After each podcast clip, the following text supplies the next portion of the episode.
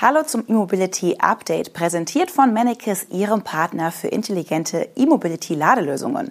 Heute ist Dienstag, der 27. September und das sind die Themen.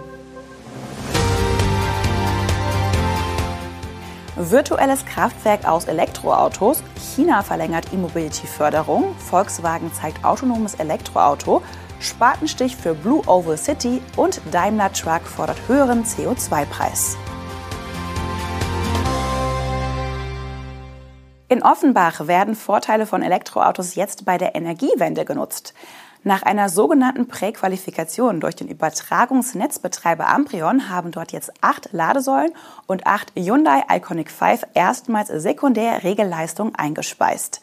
Das Projekt soll verdeutlichen, dass auch kleine Einheiten per Vehicle to Grid einen wichtigen Beitrag zur Stabilisierung des lokalen Stromnetzes in Deutschland leisten können. Diese Technologie ermöglicht es, Strom aus den Batterien der Elektroautos in das öffentliche Stromnetz einzuspeisen. Auf den Weg gebracht wurde das Vorhaben am Sitz von Hyundai in Offenbach von dem Autohersteller selbst sowie LG Electronics und Next Kraftwerke. Erklärtes Ziel war es, mit Elektrofahrzeugen von Hyundai entsprechende Regelenergie zu erbringen. Dabei müssen die Anlagen ihre technische Eignung beweisen, was im Fall des Iconic 5 für Amprion nun gelungen ist.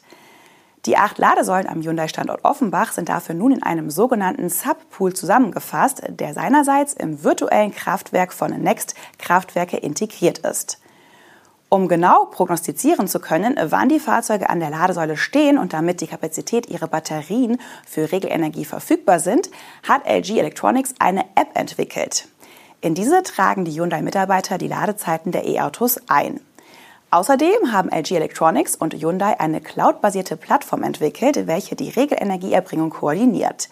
Derzeit erfolgt das B- oder Entladen über eine mit einem Gateway verbundene bidirektionale Ladesäule.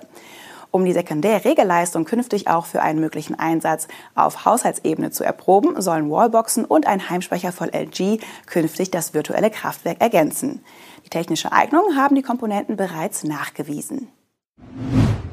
Die Förderung der Elektromobilität in China geht weiter. Sogenannte New Energy Vehicles, womit in China reine Elektroautos, aber auch Plug-in-Hybride und Wasserstoffautos gemeint sind, werden auch im kommenden Jahr von der Kaufsteuer befreit bleiben. Entsprechende Berichte hatte es bereits Anfang August gegeben. Nun ist die Bestätigung durch das zuständige Ministerium erfolgt. Im Vergleich zu einem ähnlich teuren Verbrennermodell sparen Kunden dadurch etwa 10.000 Yuan oder umgerechnet 1.450 Euro. Wie bisher ist aber nicht jedes Elektromodell automatisch von der Kaufsteuer befreit. Die betroffenen Modelle müssen in dem vom Ministerium für Industrie und Informationstechnologie und der staatlichen Steuerverwaltung veröffentlichten Kataloge gelistet sein. New Energy Vehicles, die vor dem 31. Dezember 2022 in den Katalog aufgenommen wurden, bleiben ohne erneute Prüfung von der Richtlinie befreit. Die Kaufsteuer ist übrigens nur ein Element der chinesischen E-Mobility-Förderung. Das wichtigere und öfter diskutierte Instrument sind staatliche Zuschüsse als Kaufzuschuss. Diese Prämie wurde immer wieder reduziert, was teils enorme Folgen bei der Nachfrage hatte. Zuletzt Mitte 2019. Ursprünglich sollte die Subvention Ende 2020 auslaufen, wurde aber im Zuge des Corona-Konjunkturpaketes der chinesischen Regierung bis Ende 2022 verlängert. Über eine Nachfolgeregelung für 2023 ist aber noch nichts bekannt.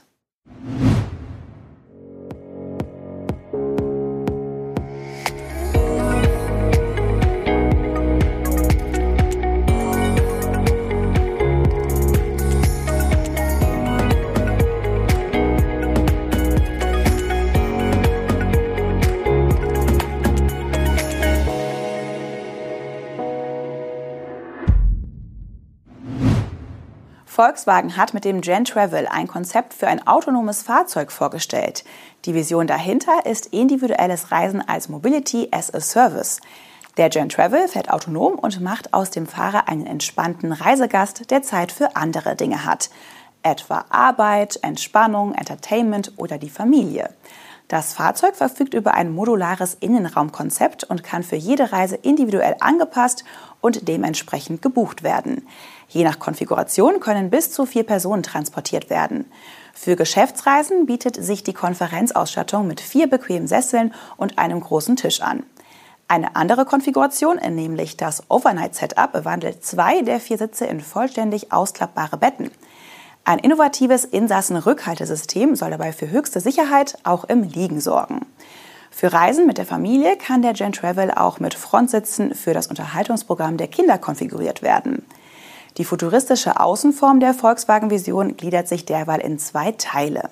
Die transparente gläserne Kabine ist eingebettet in den unteren Teil, der alle technischen Features beherbergt. Die Fensterkante liegt auf der Gürtellinie und damit sehr niedrig, um die Sicht nach draußen zu verbessern. Gleichzeitig spüren die Passagiere keine äußeren Einflüsse, wenn sie flach im Wagen liegen.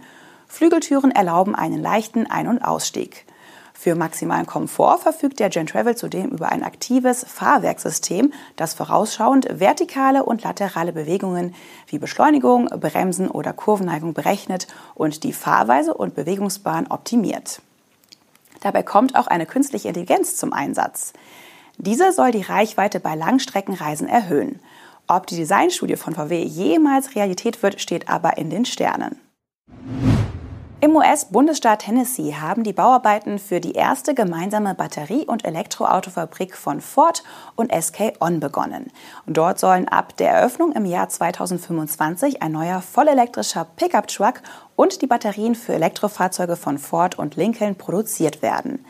Der nun erfolgte Spatenstich markiert den Beginn der eigentlichen Bauarbeiten für den umgerechnet 15,5 Quadratkilometer großen Campus. Die ersten Bagger sind aber schon im März angerollt. Im Zuge der Vorbereitungsarbeiten wurden bereits 3,5 Millionen Kubikmeter Erde bewegt und 370.000 Tonnen Steine verlegt. Und es wurden mehr als 4.600 Tiefgründungen installiert, die den eigentlichen Bau dann tragen sollen. Wobei auch der Begriff Spatenstich hier eher symbolisch zu sehen ist. Auf Pressebildern, die Ford zu der Mitteilung verbreitet hat, sind bereits erste Konstruktionen aus Baustahl zu sehen, die auf dem Gelände errichtet wurden. Wann die Bauarbeiten abgeschlossen werden sollen, gibt Ford nicht an. Bekannt ist nur der geplante Produktionsbeginn der Anlage im Jahr 2025. Die Blue Oval City mit dem integrierten Batterie- und Fahrzeugwerk soll dann der größte und fortschrittlichste Automobilproduktionskomplex in der Geschichte des Unternehmens werden. In Stanton im US-Bundesstaat Tennessee sollen rund 6000 neue Arbeitsplätze entstehen. Und zum Schluss wollen wir Ihnen noch ein anderes Video empfehlen. Wir haben die Gelegenheit ergriffen und Andreas Gorbach, Entwicklungsvorstand von Daimler Truck auf der IAA Transportation vor die Kamera geholt. Die Kulisse am Daimler-Stand war dafür wie gemacht. Der E-Actros Long Haul, das Messehighlight der Stuttgarter, schaut Andreas Gorbach und Electrif.net-Chefredakteur Peter Schwierz beim Interview über die Schultern. Das Produkt ist da, frohlockt Gorbach denn auch und lobte das Feuerwerk der Elektromobilität auch bei den anderen Herstellern in den Hannoveraner Messehallen. Zum Durchbruch reiche das allein jedoch nicht. Welche Kriterien aus seiner Sicht über das Tempo der Verkehrswende in der Logistikbranche entscheiden, erfahren Sie im Video. Der Daimler Manager geht dabei auch auf die Ladeinfrastruktur für Elektro-Lkw und eine höhere CO2-Bepreisung ein, um Dieseltrucks unattraktiver zu machen. Damit sind wir am Ende der heutigen Sendung. Das E-Mobility Update wurde Ihnen präsentiert von Mannekes, Ihrem Partner für intelligente E-Mobility-Ladelösungen. Wir sehen uns morgen wieder. Machen Sie es gut. Tschüss.